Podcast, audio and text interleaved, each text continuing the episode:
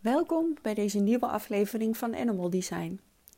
Dit keer ga ik dieper in op het type reflector bij dieren, omdat die type best heftig kan zijn voor dieren en hoe we met ze omgaan.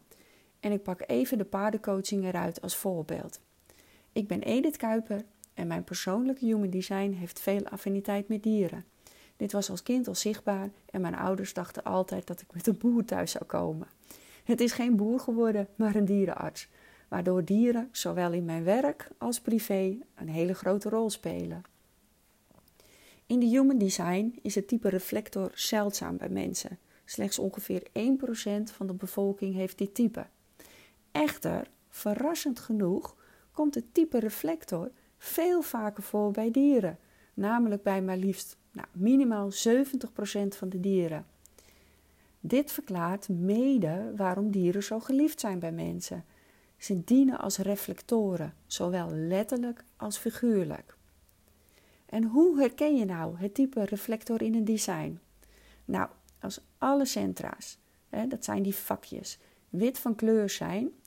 In de human design zijn dat er negen en in de animal design zijn dat er vijf. Dus als ze wit gekleurd zijn, dan zijn ze niet gedefinieerd. En dat betekent dat je automatisch dat je een reflector bent, type reflector. Maar wat betekent het nu om een reflector te zijn? Een reflector is iemand, of in dit geval waar ik het over heb, een dier, dat de eigenschap heeft om de energieën en emoties van anderen te reflecteren.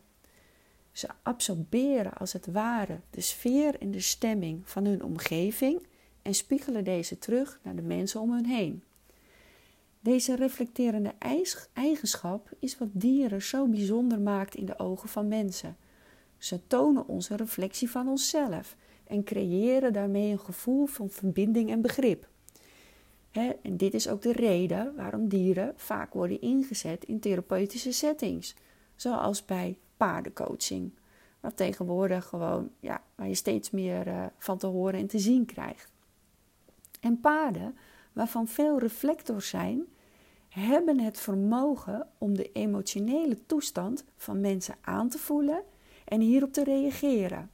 En paardencoaching maakt, eh, maakt gebruik van dit vermogen van paarden om ons bewust te maken van onze eigen emoties, gedragingen en hoe we reageren op situaties.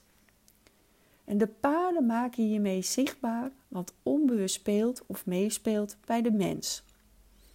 En dat wordt gebruikt bij kinderen, kindercoaching, uh, personen die met zichzelf in de knoop zitten. Uh, maar tegenwoordig ook voor ondernemers, zelfs voor bedrijfsuitjes. En ik denk dat er misschien nogal meer voorbeelden zijn, maar die weet ik niet zo op te noemen. Maar het is best belangrijk om te beseffen dat het spiegelen van verschillende mensen voor een paard een uitdaging kan zijn. Het kan vermoeiend zijn om voortdurend de emoties en energieën van anderen te moeten absorberen en te reflecteren. En dat weten we zelf ook wel. Uh, je hoeft geen uh, reflector te zijn om af en toe wel eens mensen tegen te komen die hartstikke lief en aardig zijn.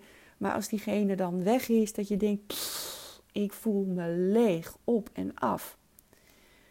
Kun je nagaan als je een reflector bent en als je ook nog ingezet wordt daarvoor. Daarom is het gewoon cruciaal om dieren niet te vaak en te langdurig bloot te stellen aan deze spiegelende rol. Iedere dag een paard inzetten voor coaching. En nu ga ik misschien iets heel duidelijk zeggen. Dat is in mijn ogen gewoon dierenmishandeling. Meerdere keren per week inzetten is ook snel tricky.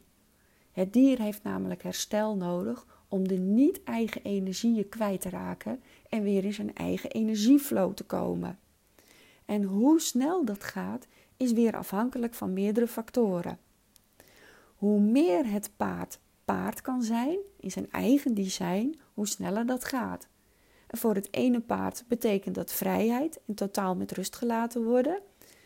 Maar dan moet zo'n paard natuurlijk niet in een box gezet worden of op een drukke stal staan. Dan moet zo'n paard inderdaad in een wei kunnen en gewoon zijn gang kunnen gaan.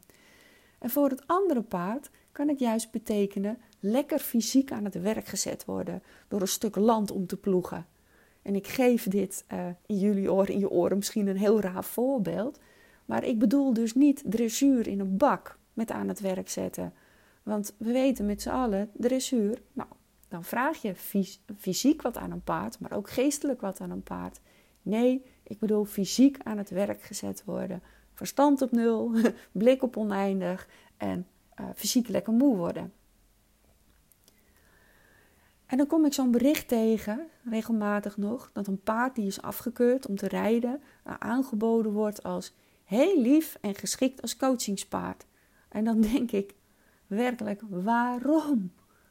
Een coachingspaard moet juist 100% gezond zijn om dit werk te kunnen doen. Om daarna weer snel te kunnen, nou, ik noem het maar even, landen in zijn eigen lichaam. En een paard die afgekeurd is, om een of andere reden, is heel vaak niet 100% gezond. Hij heeft afleiding in zijn lijf in iets wat niet goed is. En stel dat het paard geen reflector is.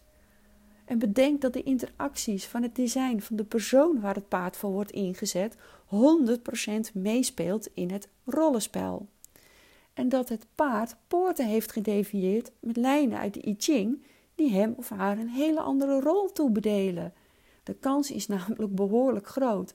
En wat doen we deze dieren dan aan? Wij denken dat wij dieren wat leren. En dat denken, dat doen we met onze mind. Maar dan komen bij mij de volgende vragen op. Leren wij eigenlijk van dieren? Of krijgen wij zelfs les van onze huisdieren? Nou, het antwoord ligt in het midden. Terwijl wij als mensen leren om onszelf te begrijpen en te groeien door de reflectie die dieren ons bieden, kunnen we ook waardevolle lessen leren van hun natuurlijke wijsheid en eenvoud. Zoals heel simpel leven in het nu. Nu, gewoon niet verleden, niet toekomst, maar nu. En voelen, vooral leren te voelen, ons lichaamsgevoel dus. Wat weer een relatie heeft met onze lichaamshouding. Wat sowieso door alle dieren opgepakt wordt, dus daar hoeft men geen reflectortype voor te zijn. Die mind van ons. Je kan je dus afvragen of het een zegen is of een vloek. Het samen zijn met dieren biedt ons gewoon een prachtig leerproces. Het herinnert ons eraan om in het hier en nu te zijn, om onvoorwaardelijke liefde te ervaren en om te waarderen wat er echt toe doet in het leven. Laten wij deze waardevolle interacties met dieren koesteren en vooral ook respecteren, zodat wij wederzijds kunnen leren en groeien van elkaar. En dat zoveel mogelijk in harmonie met de natuur. Want daar worden we gewoon allemaal zoveel gezonder van. Nou, dit was het weer voor, deze, voor deze podcast. Ik ga lekker naar mijn jonge paard toe om samen te genieten met elkaar en van elkaar. En ik zeg gewoon tot de volgende keer.